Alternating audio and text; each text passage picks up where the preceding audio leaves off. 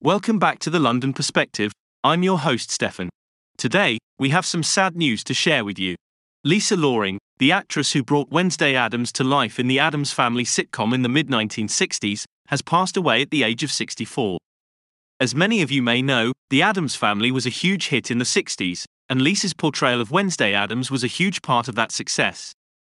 Her character was so beloved that it was recently resurged following Jenna Ortega's portrayal of the iconic character in the Netflix series.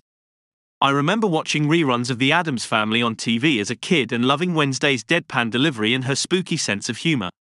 It's always sad to hear about the passing of a beloved actor, and Lisa will certainly be missed. But, it's also important to remember that behind the Wednesday Addams character was Lisa Loring, a talented actress who made a lasting impact on the entertainment industry. She went on to make appearances on multiple shows like The Phyllis Diller Show, The Girl from U.N.C.L.E., Fantasy Island, Barnaby Jones, and As the World Turns, where she had a recurring role as Cricket Montgomery.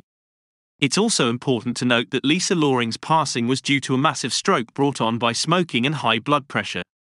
It's a reminder that our health should always be a top priority and it's never too late to make a change for the better. As we remember Lisa Loring and her iconic role as Wednesday Addams, let's also take a moment to reflect on our own health and make any necessary changes.